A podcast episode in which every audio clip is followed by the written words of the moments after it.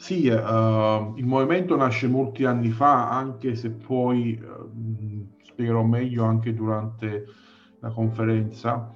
È stato, diciamo così, accantonato per un po' il tempo, perché poi nel frattempo è esploso tutto quello che voi più o meno già sapete con il tema della pornografia, no?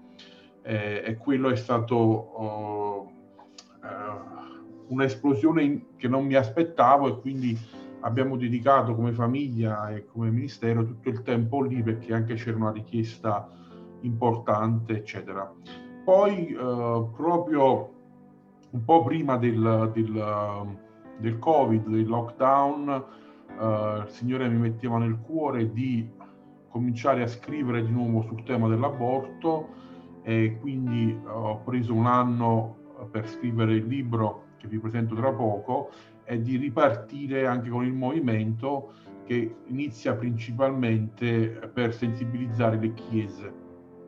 Quindi poi vedrete durante la conferenza man mano le cose saranno più chiare. Il libro è questo qui, ve lo faccio vedere in cam, eccolo qua, Sangue innocente, e approfondisce un po' tutti gli argomenti che stasera tratteremo. In modo particolare è diviso in tre parti. La prima parte è che cosa insegna la Bibbia riguardo questo tema, che la Bibbia ha sempre qualcosa da dire su tutti i temi. La seconda è cosa deve fare la Chiesa, e su questo punto qui stasera metteremo un po' di marco in più dagli altri punti. Il terzo punto, che stasera non tratteremo, perché ci vorrebbe veramente molto tempo, è come cristiani, anche mettendo da parte la fede, ok, come possiamo rispondere alle maggiori argomentazioni in favore dell'aborto. Quindi come possiamo, come sostenitori della vita, rispondere a persone che dicono sì, vabbè, ma lascia stare la Bibbia, lascia stare la fede. Ok, anche se lasciamo stare queste cose, comunque ci sono tante argomentazioni di scienza, mediche, di logica, che possiamo usare per rispondere e dire l'aborto non è necessario, non è una risposta vera al bisogno che c'è.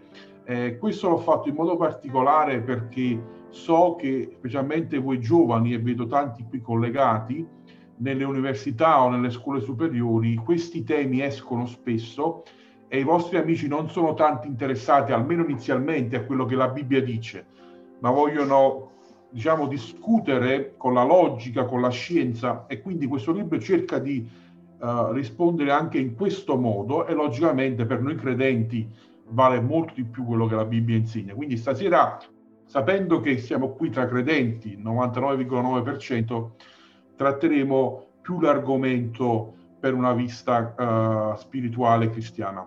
Giovanni, non so se continuo o devi dire qualche altra cosa tu prima. Vado? Ok. Continua. Allora, grazie. Perfetto. Allora io vi condivido delle slide in modo che possiamo tutti quanti seguirle. Rispetto alla volta scorsa, questo qui sarà un po' più a studio rispetto che a predicazione. Non vi stancate, non vi abbandonate, cercherò di essere più dinamico possibile. Però è un argomento che non è facile da predicare, nel senso devo dare del contesto prima dietro delle scritture, devo dare un po' di informazioni prima di arrivare alla sfida finale che voglio lanciare a tutti. Quindi cercherò di non essere lungo, però ho bisogno di creare un po' questa cornice per poi dipingere questo quadro che è nel mio cuore per tutti quanti voi. Quindi avete sentito dal video che nel 2007, il 7 luglio del 2007, ho partecipato a questa mega conferenza, vedete, uno stadio pieno di football americano, che 70.000 posti più o meno, eravamo tutti lì per 12 ore, io vivevo negli Stati Uniti all'epoca, stavo studiando teologia lì negli Stati Uniti, e come scuola organizzammo dei pullman, delle macchine per unirci. Erano un po' credenti da tutte le parti degli Stati Uniti che si radunavano al di là delle denominazioni per pregare, digiunare un giorno intero per chiedere a Dio di risvegliare la nazione, di mandare il suo spirito, di portare nuove anime alla salvezza, eccetera, eccetera. Giornata epica, dovrei dire. Io non ero mai stato, ero stato in uno stadio, ma ero per tifare una squadra, ma non avevo mai visto uno stadio intero tifare Gesù, per capirci. E io ero lì, mi vedete, no? Più o meno la zona era quella, stavo in quella zona lì. Ci fu un momento particolare, ci fu tanta adorazione principalmente, tanta preghiera, piccoli messaggi qui e lì di vari uomini di Dio. A un certo punto ci fu un momento particolare dove distribuirono questi adesivi rossi con la scritta Life, vita sopra, e salirono sul palco, come avete visto anche nel video, questi tre personaggi che erano un dottore che era un ex abortista, che aveva fatto più di 1000 aborti nella sua vita, una donna che aveva abortito più di una volta, che adesso si era convertita, e una coppia che aveva adottato 2 bambini, tra cui uno aveva un handicap. E ci fu un momento di così forte preghiera per quanto riguarda la questione dell'aborto. Sapete, io da credente ero già convertito da alcuni anni, sapevo benissimo che l'aborto è una cosa che i cristiani non dovrebbero fare, è un qualcosa di cui noi ci rendiamo conto che è un omicidio, ed è qualcosa che Dio non ci dà il potere a noi di decidere la vita o la morte di qualsiasi persona. E prima di continuare però voglio dire una cosa importante, perché non voglio mai dimenticare, anzi di solito lo faccio prima. Se ci sono qui persone che hanno fatto una cosa del genere nella loro vita passata, presente, o hanno aiutato qualcuno, o hanno spinto qualcuno, lo faccio anche nel mio libro, c'è tutto un appendice che dice: prima di iniziare a leggere il libro, se hai fatto questo, vai a leggere questo. Questo non è per condannare nessuno, il sangue di Gesù vi ha purificati, se avete chiesto perdono non c'è più nessuna condanna. Voglio essere chiaro, perché non voglio che poi ve ne andate da questa conferenza appesantiti o sotto la colpa, assolutamente.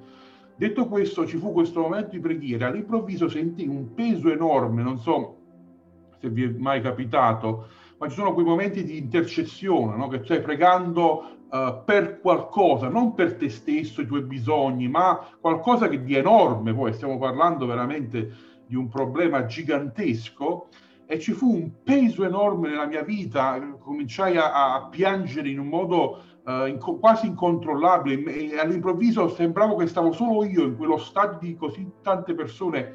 Eravamo solo io e il Signore, e mentre si pregava con questa, in silenzio, poi era un silenzio tombale di preghiera, che tutti avevano l'adesivo, quindi era un silenzio che raffigurava in un certo senso il silenzio del grembo, dove il bambino che vorrebbe gridare vita non può farlo, e quindi eravamo lì in questo silenzio, e il Dio, come se ci fu un download, un qualcosa che si è scaricato dal cielo nel mio cuore, un peso enorme.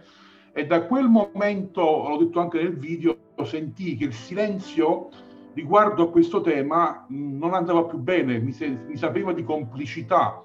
Sentivo che non bastava dire, vabbè, io non lo farei mai, abbiamo risolto il problema, io sto a posto, la mia coscienza è pulita, e sentivo che Dio mi stava spingendo a fare qualcosa, e non avevo neanche io la più pallida idea di cosa avrei fatto, di come l'avrei fatto e di quando l'avrei fatto. Detto questo, da qui nasce questo peso. Vediamo un attimo 2 cosine veloci su cosa insegna la Bibbia riguardo a questo argomento, e in modo particolare cosa insegna la Bibbia sulla vita. La domanda che spesso la società ci pone è questa: quando inizia la vita? Inizia quando batte il cuore il bambino? Inizia al concepimento? Inizia al 90° giorno? Inizia quando? Perché sapete che in Italia è legale abortire fino al 3° mese. Quindi, secondo una scienza che non si è mai capito, al 91° giorno che cosa accade che rende poi quel bambino tale da non poter essere ucciso, non si è mai capito. Al 90° giorno e 1 minuto che cosa c'è, che cosa scatta, che ecco, prima lo potevi sopperire, uccidere, e poi no, non si è mai capito. Comunque, chiudiamo parentesi, noi come cristiani dobbiamo rispondere a questa argomentazione, E sappiamo bene, la scrittura ci dice che lui ci ha formati, che Dio è quello che forma. Il salmista dice: tu mi hai formato le mie interiora, le hai intessute nel grembo di mia madre. Io ti celebrerò perché sono stato fatto in modo stupendo, le tue opere sono meravigliose e io lo so molto bene, le mie ossa non ti erano nascoste quando fui formato in segreto e intessuto nelle profondità della terra. I tuoi occhi videro la massa informe del mio corpo e nel tuo libro erano già scritti tutti i giorni che erano stati fissati per me, anche se nessuno di essi esisteva ancora. Il credente non solo dice che la vita inizia al concepimento, ma la vita inizia ancora prima, nei pensieri di Dio, comprendete? È Dio che già ci conosceva, già ci aveva immaginato, già eravamo, quando siamo nati. È vero che è stata, tra virgolette, una scelta dei nostri genitori, ma Dio già conosceva tutto questo, i suoi progetti, i suoi piani per la nostra vita, quello che avremmo fatto, la chiamata, la salvezza, erano già nel cuore di Dio. Certo, abbiamo dovuto fare le nostre scelte, i nostri genitori hanno fatto una scelta, ma Dio nella sua onniscienza. E se vedete il salmista, che è in questo caso Davide, sta celebrando usando l'aggettivo mio sia del dopo la nascita che del prima della nascita. Lui dà una personalità al feto, dà una personalità a questo bambino che è all'interno del grembo. Lui dice: Dio, quest'opera meravigliosa non è solo quando questo bambino uscirà dal grembo, ma già prima, anzi era già meravigliosa quando era nei pensieri di Dio. La Bibbia afferma chiaramente che Dio è il creatore della vita. Solo Dio può creare e solo Dio può terminare la vita.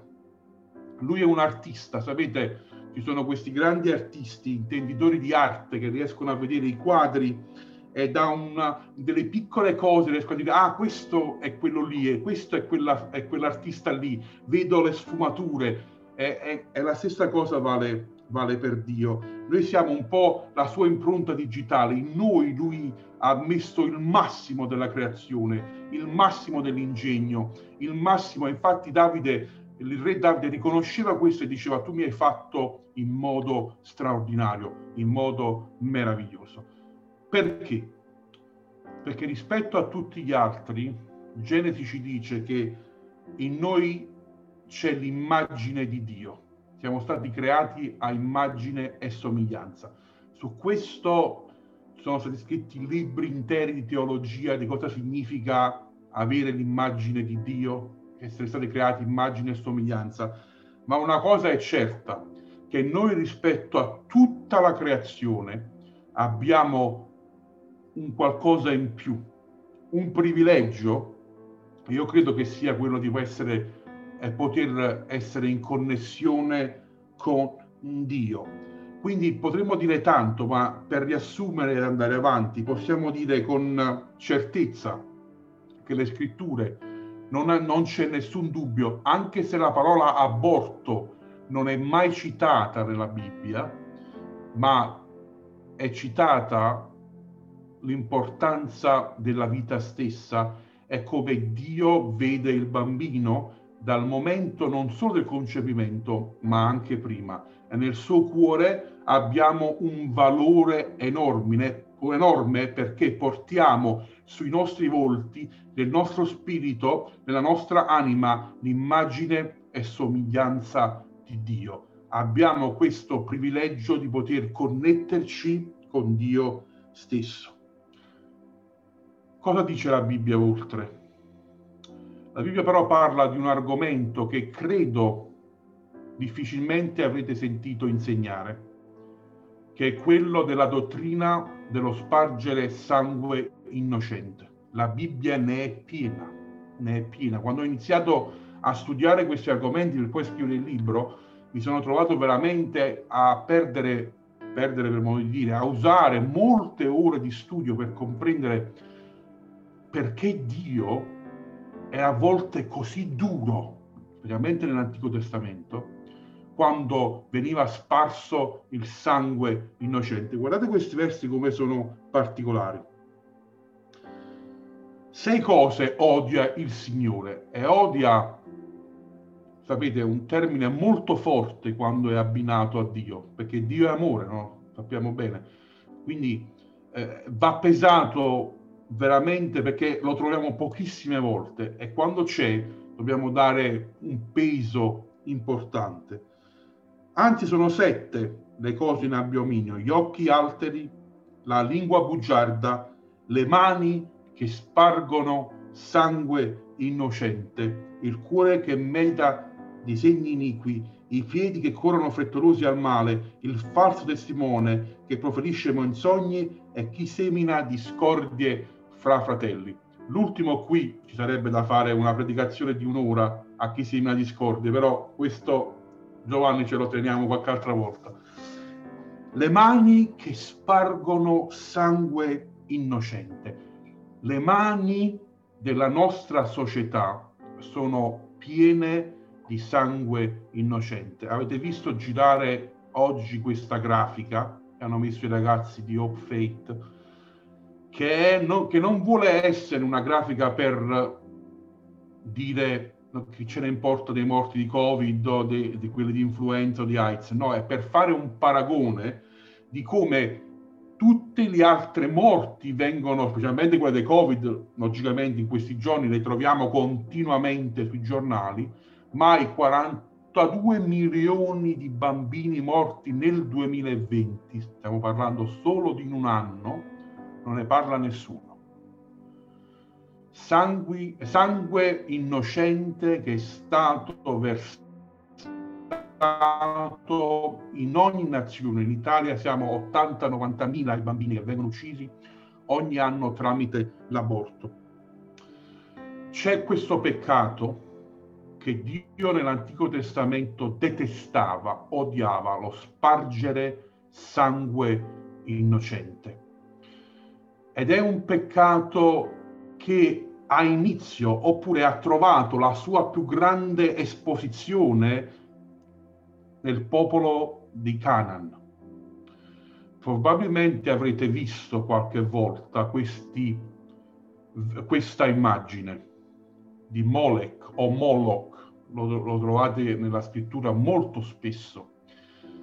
Era un dio pagano molto forte nella terra di Canaan, a cui venivano offerti sacrifici umani.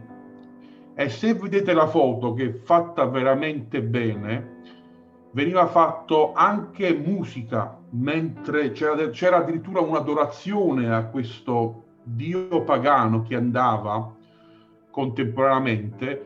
Era un dio che aveva del fuoco all'interno, quindi il bambino veniva messo per poi essere bruciato, e la musica era talmente forte, non solo perché c'era un'adorazione in corso, ma per fare in modo che le grida del bambino non arrivassero agli orecchi dei genitori, non arrivassero a impietosire all'improvviso i genitori, dire: cosa abbiamo fatto? Stiamo sacrificando i nostri figli a dei demoni. Levitico dice: chiunque dei figli di Israele o degli stranieri che abita in Israele sacrificherà uno dei suoi figli a Moloch o Molech, trovate entrambi, dovrà essere messo a morte. Il popolo del paese lo lapiderà. Anche io volgerò, questo è Dio, la mia faccia contro quell'uomo e lo eliminerò dal mezzo del suo popolo, perché avrà sacrificato i figli a Moloch per contaminare il mio santuario è profanare il mio santo nome. Il sangue innocente contamina una nazione. Ecco perché è così importante che noi come cristiani ci attiviamo per pregare e intercedere, e poi vedremo anche agire contro certe cose, perché il sangue innocente che è versato ogni 4 secondi, 2 bambini muoiono, sta contaminando la nostra terra, le nostre nazioni. Leggo ancora: non contaminate il paese dove sarete, perché il sangue contamina il paese. Non si potrà fare per il paese alcuna espiazione del sangue che vi sarà stato sparso, se non mediante il sangue di colui che l'avrà sparso. E poi quest'altro verso fondamentale. Sacrificarono i propri figli e le proprie figlie ai demoni e sparsero il sangue innocente, il sangue dei propri figli e delle proprie figlie, che sacrificarono agli idoli di Canaan, e il paese fu profanato dal sangue versato. Israele, nonostante gli avvertimenti di Dio, è caduto nello stesso peccato di Canaan, cioè cominciarono a sacrificare i loro figli e le loro figlie a questo demone di Moloch, a questo spirito che richiede il sangue. Non so perché, io non sono di quelli che vede demoni dappertutto, ma molte volte anche nel satanismo, nelle cose occulte, c'è sempre una richiesta di sangue, come se Satana sa che c'è potere nel sangue, che infatti prima dice che la vita è nel sangue, c'è qualcosa nel sangue. Non voglio essere macabro stasera, non è questo l'intento, ma è spiegarvi bene quello che dice la scrittura, che il sangue contamina la terra, dà potere a, permettetemi questo termine, a una demonizzazione di una cultura intera, di una nazione intera, e lo fa principalmente, ma non solo, attraverso lo spargere sangue innocente, ma non solo, il silenzio di quelli che dovrebbero parlare, ma non lo fanno.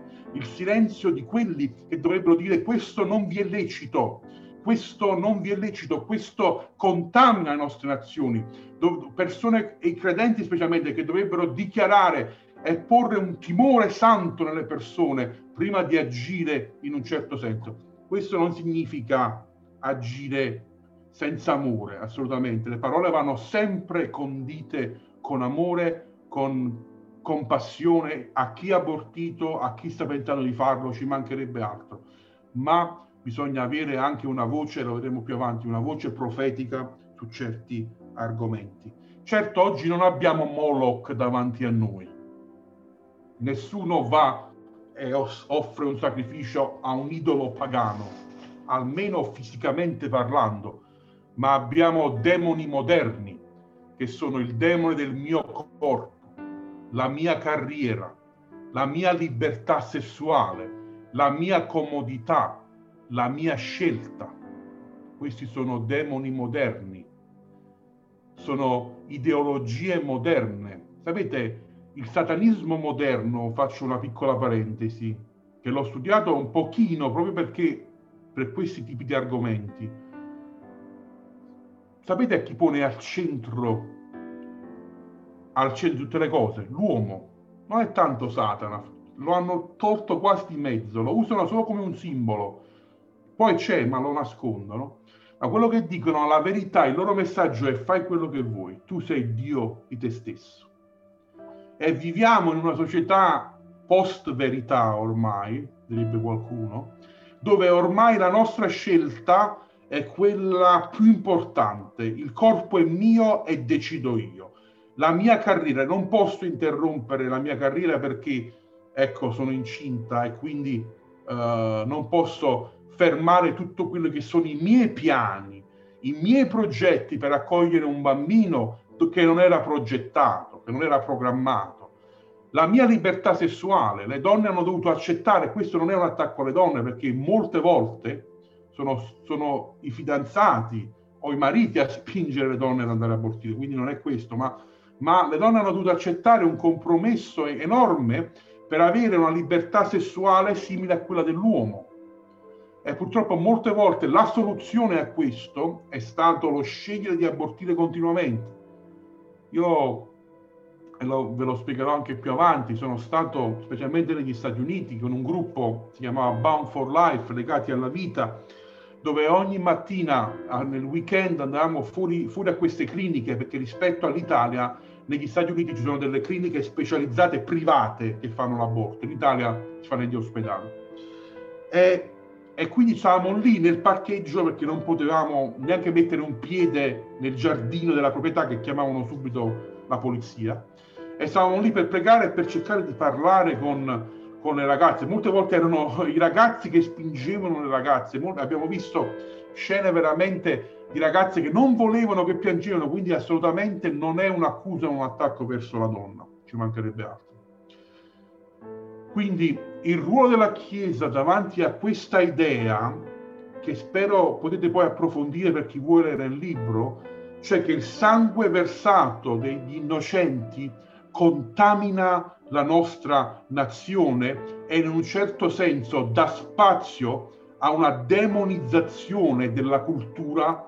Infatti lo potete vedere attorno a voi, c'è una cultura di morte attorno a noi.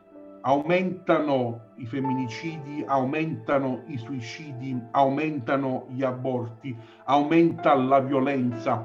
Sono tutti i risultati di una cultura che è penetrata da delle ideologie che partoriscono dal nemico delle nostre anime, che partoriscono da chi vuole fare guerra ai figli di Dio, da chi vuole rendere impossibile la predicazione del Vangelo.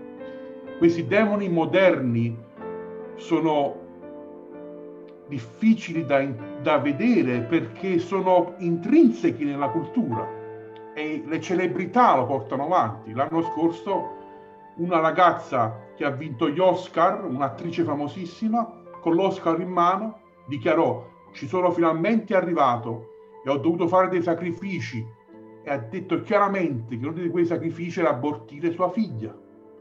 Se no non poteva vincere l'Oscar se aveva preso quella gravidanza. Vedete, lo fanno, logicamente parlare di demoni lo possiamo fare noi, lo possiamo comprendere noi credenti, conosciamo le cose spirituali, ma nella società queste ideologie, queste idee si spargono. Provate a fare un post su Facebook, se avete amici non credenti, contro l'aborto.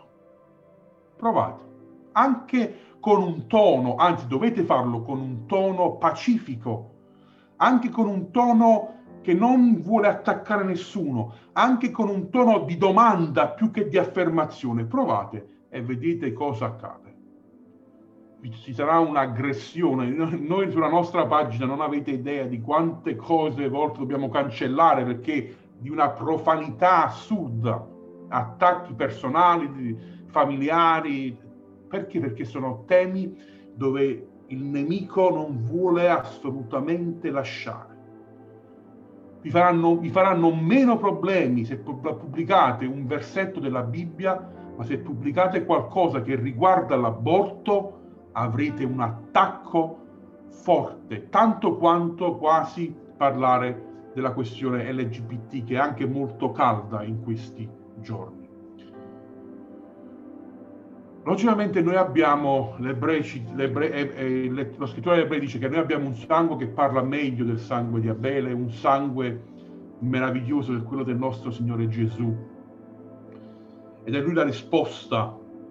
C'è qualcuno che ha versato un sangue per purificare i peccati, per lavare i nostri peccati e tutti quelli che accettano il Signore. Quindi qual è il ruolo della Chiesa? E qui voglio fermarmi su 4 punti.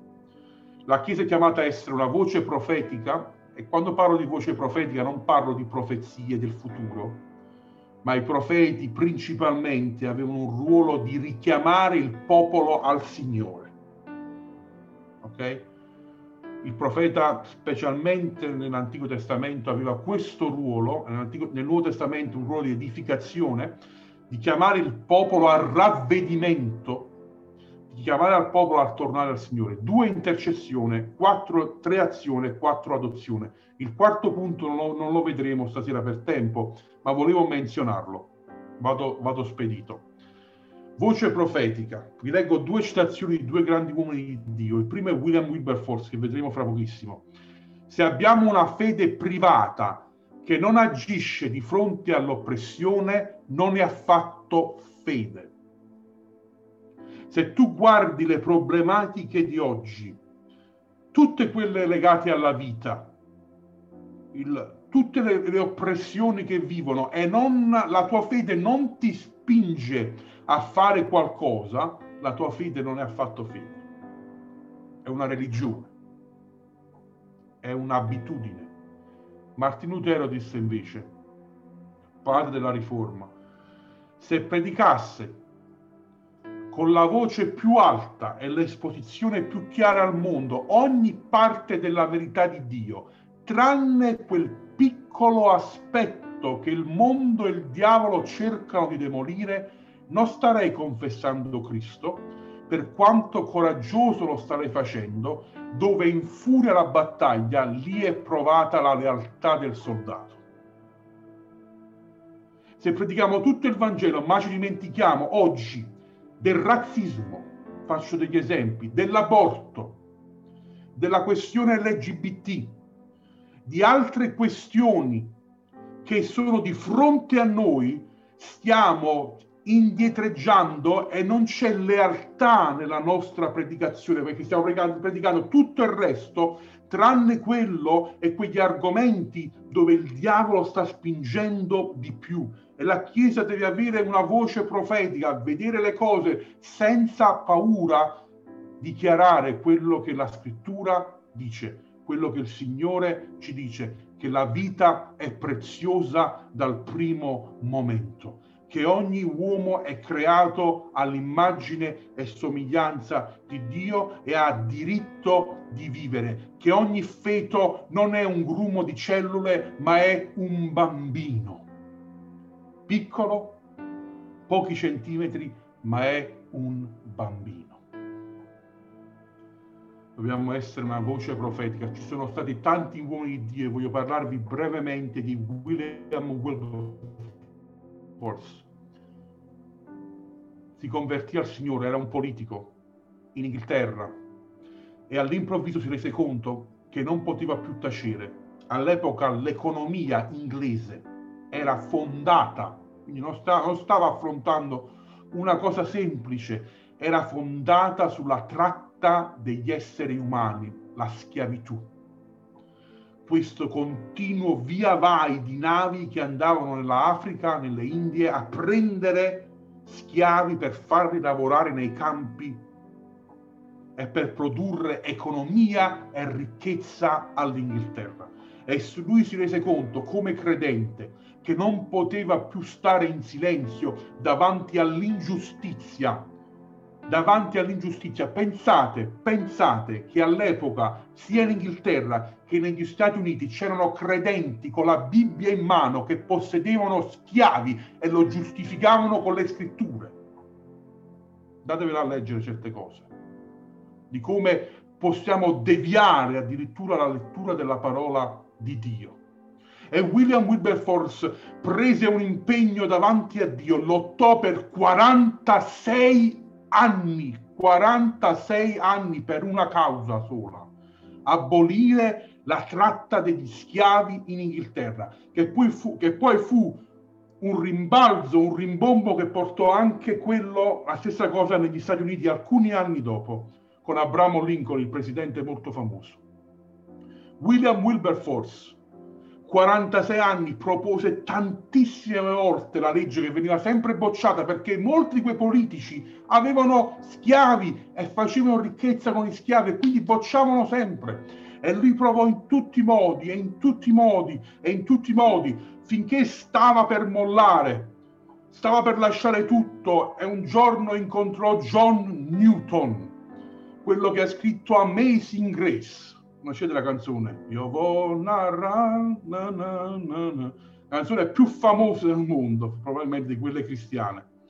E John, che era, ascoltate bene, lui che ha scritto Grazia Meravigliosa, così si chiama questa canzone, Amazing Grace, Grazia Meravigliosa. Lui, sapete cos'era? Lui portava le navi degli schiavi, era uno schiavista, John Newton, e guardò negli occhi, ormai era un vecchio predicatore, era diventato un pastore, ormai vecchio, e guardò negli occhi William e disse: fai tutto quello che devi fare per abolire la schiavitù. E William lottò per 46 anni, finché un giorno passò quella legge. Riuscì a cambiare la cultura. Oggi è osannato anche dai non credenti. È portato in alto il suo nome in Inghilterra, tutti lo conoscono per quello che lui ha fatto. E sapete la cosa straordinaria qual è? Quando ho letto la sua storia mi sono trovato a piangere quando ho letto la fine dei suoi giorni. Prima di tutto lui ha lottato tantissimo con la malattia, in tutti questi 46 anni aveva un problema allo stomaco che a volte lo sbatteva a terra con il dolore, ma quando finalmente arrivò quel momento che la legge passò, che era illegale avere uno schiavo, sapete cosa è accaduto? Dopo 3 giorni William morì. Dopo 3 giorni.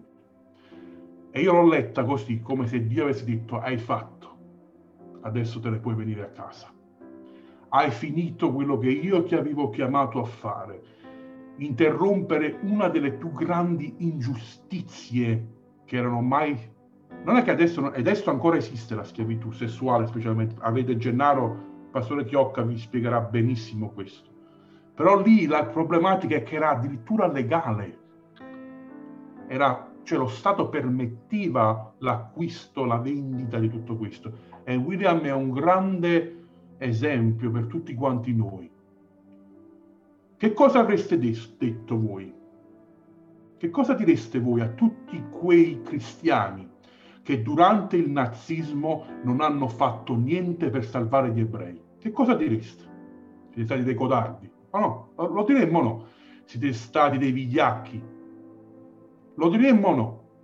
Lo diremmo a tutti quei pastori che nelle loro belle chiese comode stavano zitti per paura di Hitler e del suo grande esercito, che hanno compromesso il messaggio del Vangelo perché per paura di esporsi. Adesso li guardiamo dopo 50-60 anni dalla guerra e diremo: mamma mia, che cristiani siete stati! Ma non ci rendiamo conto che davanti a noi ci sono altre ingiustizie e molte volte scegliamo il silenzio. Vado a concludere. L'intercessione. Avete visto nella fotografia questi bracciali che, quando finalmente potremo vederci da vicino, cominceremo a distribuire. Vogliamo avere 1000 persone, e se anche di più, che ogni giorno ricordano di fare questa preghiera: Gesù, copri con il tuo sangue i miei peccati e quelli della mia nazione. Dio, metti fine all'aborto e risveglia l'Italia. Voglio cercare di creare un piccolo esercito, 1000 o più, 1000 è il primo progetto.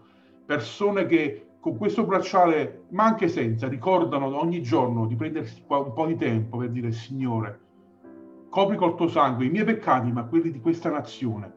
Termina l'aborto e risveglia questa nazione. L'ultimo punto, la nostra azione. È qui che voglio portare la sfida per tutti quanti voi. I sopravvissuti, che siamo noi, a questo genocidio potremmo dire, 42 milioni di bambini ogni anno. Noi che siamo i sopravvissuti. Io ho scoperto solo qualche mese fa, in 1983, il giorno in cui sono nato, è stato l'anno dove in Italia si sono abortiti più bambini nella storia della nostra nazione. E quando ho compreso che io sono stato un sopravvissuto a questo massacro di bambini, erano i primi anni dopo che nel 74 fu approvata la legge cosiddetta 194, che dava la possibilità fino al 90° giorno, rendeva legale l'aborto in Italia. L'83 fu l'anno dove ci furono più aborti in tutta la storia della nostra nazione. E mi sono reso conto che io sono un sopravvissuto. E adesso devo trasformarmi in un agente di libertà. Sapete? E qui voglio cercare di farlo comprendere al massimo. Ogni volta che vedete che il diavolo si accanisce su una generazione in particolare, è perché qualcosa sta per succedere. Vi faccio un esempio. Quando stava per arrivare Mosè, il faraone decise di uccidere tutti i bambini. Quando stava per arrivare Gesù, vi ricordate? Ci avete mai fatto caso a queste cose nella scrittura? Quando stava per arrivare Gesù, Pilato fece uccidere tutti i primogeniti. Volevano fermare il liberatore. E io credo che non c'è adesso una persona, ma c'è una generazione che il diavolo vuole fermare prima che riescano a comprendere la chiamata che Dio ha messo sulla loro vita. Il diavolo ha questa strategia, vuole fermarci prima che noi possiamo essere adulti abbastanza o bambini abbastanza da comprendere la chiamata che Dio ha per noi di essere agenti di liberazione per una società e una generazione incatenata dal peccato. E c'è una battaglia enorme. Il diavolo cerca di distruggere le vite, come ha fatto con Mosè. Liberatore stava arrivando e lui per fermare uno voleva distruggere e ha distrutto milioni o centinaia di migliaia di bambini. Gesù la stessa cosa, i magi dissero a Pilato: abbiamo trovato il re. E poi i magi furono avvisati di andare via e Pilato, per prendere Gesù, fece una strage di bambini. Ogni volta la storia è da analizzare bene. Ogni volta che c'è un accanimento sull'aborto, quando vedete che l'argomento diventa più caldo degli altri anni, rendetevi conto che c'è qualcosa che sta per succedere, che Dio sta muovendo qualcosa, e per questo il diavolo si accanisce di più. C'è una generazione che è chiamata a essere liberatori, a portare libertà. Cos'altro possiamo fare? Fra poche settimane, fra qualche mese, non so quando, il Signore mi metterà nel cuore poi quando, e se ci sono pastori qui o responsabili giovani o avete una certa influenza, una comunicazione con i vostri pastori, poi lo pubblicheremo sui social anche. Vogliamo istituire nelle chiese una settimana per la vita, dove quella settimana che la Chiesa potrà scegliere durante l'anno, tutte le attività, dalla predicazione, l'insegnamento, la scuola domenicale, si concentrano alla preghiera, si concentrano sui temi della vita. Vogliamo cominciare a sensibilizzare noi stessi prima di tutto per poter poi parlare. Vogliamo fare degli incontri di preghiera, vogliamo usare i social per sensibilizzare, per condividere messaggi non di protesta, ma messaggi di preghiera, messaggi chiari, una voce profetica che non ha paura di esporsi o ha paura di che ti possano bannare o bloccare il profilo. E l'ultima cosa, l'aborto, diceva un uomo di Dio, che si trova nello stesso pozzo, è la stessa acqua della iperizzazione, cioè questa società che non ha più cura della castità, una società che non ha più valore, non dà più valore al matrimonio, una società che innalza la pornografia, ne abbiamo parlato la volta scorsa, una società che ha portato il sesso quasi a essere un idolo da essere adorato. E sapete, una delle più importanti risposte che possiamo dare a questo problema è determinarci a vivere una vita santa davanti a Dio, a essere uomini e donne santificate, separate davanti a Dio, per predicare un Vangelo che confronta questa cultura della morte che è di fronte a noi. Questa cultura che svalorizza i bambini, che svalorizza la vita. Siamo chiamati a essere agenti di liberazione, come quelle donne che quando sentirono il faraone dire uccidiamo tutti i bambini, presero il piccolo Mosè e lo misero nelle acque, affidandolo a Dio, senza curarsi dei rischi che potevano affrontare, delle problematiche che avrebbero avuto, di poter perdere la vita se qualcuno la rivedeva fare un gesto del genere. Questa è la Chiesa. La Chiesa deve recuperare questa voce profetica. Gesù ha detto: noi siamo la luce e il sale. E vi racconto l'ultima storia, perdonate se prendo un minuto solo. Vi dicevo che insieme a questo gruppo, quando ero negli Stati Uniti, ci recavamo davanti agli ospedali, scusate, queste cliniche d'aborto. Qui una foto davanti alla Corte Suprema. E un giorno, mi ricordo, ci diedero un permesso che era di solito quasi impossibile, di fare un po' di musica all'esterno, sempre, mai nella proprietà, ma all'esterno della clinica. E quindi alcuni amici della mia scuola decisero di fare un po' di adorazione spontanea, una semplice chitarra, una piccola voce, volumi molto bassi, e cominciamo a lodare il Signore fuori a quel posto. La maggior parte di noi aveva quella scritta che avete visto, vita, sulla nostra bocca. Gli unici che cantavano erano quelli che erano addetti al canto. Eravamo lì a intercedere, a pregare, ed era, di solito non avevamo mai la possibilità di mettere delle casse, una chitarra, perché non ti davano mai il permesso di farlo, mai. Quella volta il comune ce lo diede e noi eravamo lì per la prima volta. All'improvviso uscì con una rabbia violenta dentro la clinica un'infermiera. Era arrabbiatissima, cominciò a sbraitare: basta, non riusciamo a lavorare. Eppure, credetemi, i volumi erano veramente bassi, non stavamo creando nessun fastidio. Lei arrabbiatissima: il dottore mi ha mandato qui. Uscì una volta e poi dentro, sbattendo la porta. Uscì la seconda volta con una rabbia incredibile. La terza volta arrivò quasi vicino a noi, faccia a faccia, e noi continuammo a pregare, finché una delle ragazze che era con noi si tolse la scritta e disse: tu sei incinta, è vero?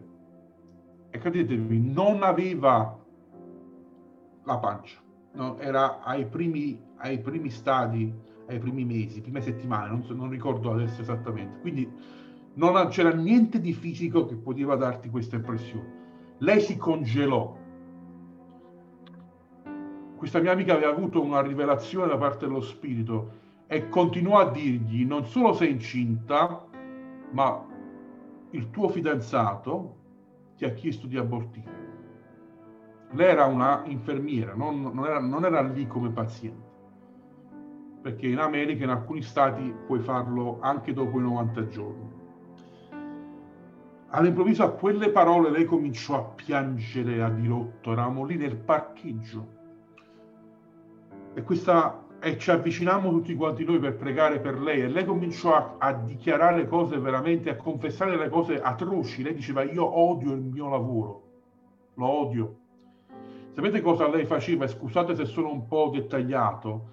Quando il bambino, specialmente nelle prime fasi, viene inserito un tubicino, tipo un aspirapolvere, ma molto forte, all'interno dell'utero materno, e il bambino viene risucchiato da questa potenza aspiratrice, specialmente fino a 90 giorni si usa questo metodo, e il bambino, perché è molto fragile, logicamente, risucchiandosi si fa in 1000 pezzi o in tanti piccoli pezzettini. C'è un'infermiera che deve ricostruire il bambino, quindi prendere i pezzettini di questo bambino morto e metterli insieme. Perché? Perché non deve mai capitare che un piccolo piedino, una mano, rimane all'interno dell'utero, perché può portare infezione e può portare la morte della madre. Quindi se loro si rendono conto che il bambino non è completo, devono raschiare con un altro strumento. Adesso non voglio essere troppo lungo. E lei faceva questo lavoro, metteva insieme i bambini a centinaia ogni giorno. Lei diceva: io non riesco più a dormire, ho le immagini di questi volti, di questi bambini davanti ai miei occhi. Io voglio lasciare il lavoro, ma ecco il demone, ma sono schiava delle bollette, ho comprato una casa, ho una carriera, non posso lasciare. Vedete l'oppressione di questi demoni nascosti nella carriera, nascosti nella pressione finanziaria. E noi eravamo dei studenti squattrinati, però gli dicemmo: se tu hai fede, Gesù ti cambia la vita oggi. Il sangue di Gesù ti purifica da ogni peccato, ravvediti da quello che hai fatto, dei tuoi peccati, e inizia una nuova vita. E noi come studenti ti promettiamo di fare qualcosa di concreto. Raccogliemmo una piccola offerta fra di noi, dicemmo: qui ci sono dei soldi, questo basterà per pagare il tuo primo mese di mutuo e le tue bollette, e il secondo mese, se tu hai fede, Dio farà qualcosa. Lei prese quei soldi e non entrò più in quella clinica. Le ragazze rimasero in contatto con lei e ci dissero poi alcuni mesi dopo, ci confermarono qualcosa di straordinario.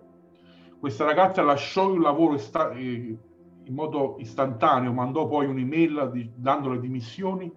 Per un mese è sopravvissuto con quella piccola offerta che avevamo fatto noi, e prima che scadesse il mese ebbe una richiesta, un ospedale che le chiedeva di fare l'infermiera per anziani, e ci disse al telefono: lavoro meglio, è un lavoro che non mi causa stress, notti insonnie, e prendo il doppio dello stipendio. Perché vi ho raccontato questa storia? Perché credo fortemente che Dio ha a cuore la vita, e quando ci adoperiamo per proteggerla, Dio farà cose soprannaturali. E vorrei concludere con una preghiera, tutti quanti insieme, se vogliamo farla insieme. Vorrei prendessimo un attimo e che Dio possa mettere questo peso nei vostri cuori, come l'ha messo nel mio, di cominciare a pregare. Dice: Adore, che cosa posso fare? Adesso ti chiedo di cominciare a pregare.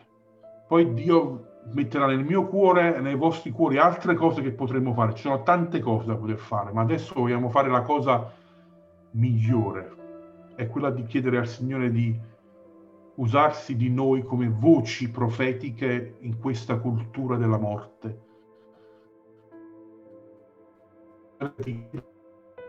Siamo 171, Signore. Se ognuno di noi qui, Signore, si impegna ad essere una voce, una tromba che squilla, Signore, una voce profetica, Signore, in questa nazione, Signore, dichiarando, Signore, che la vita è preziosa, Signore, che ogni bambino ha il diritto di vivere, ha il diritto di conoscerti, ha il diritto di sperimentare la chiamata di Dio nella sua vita, Signore.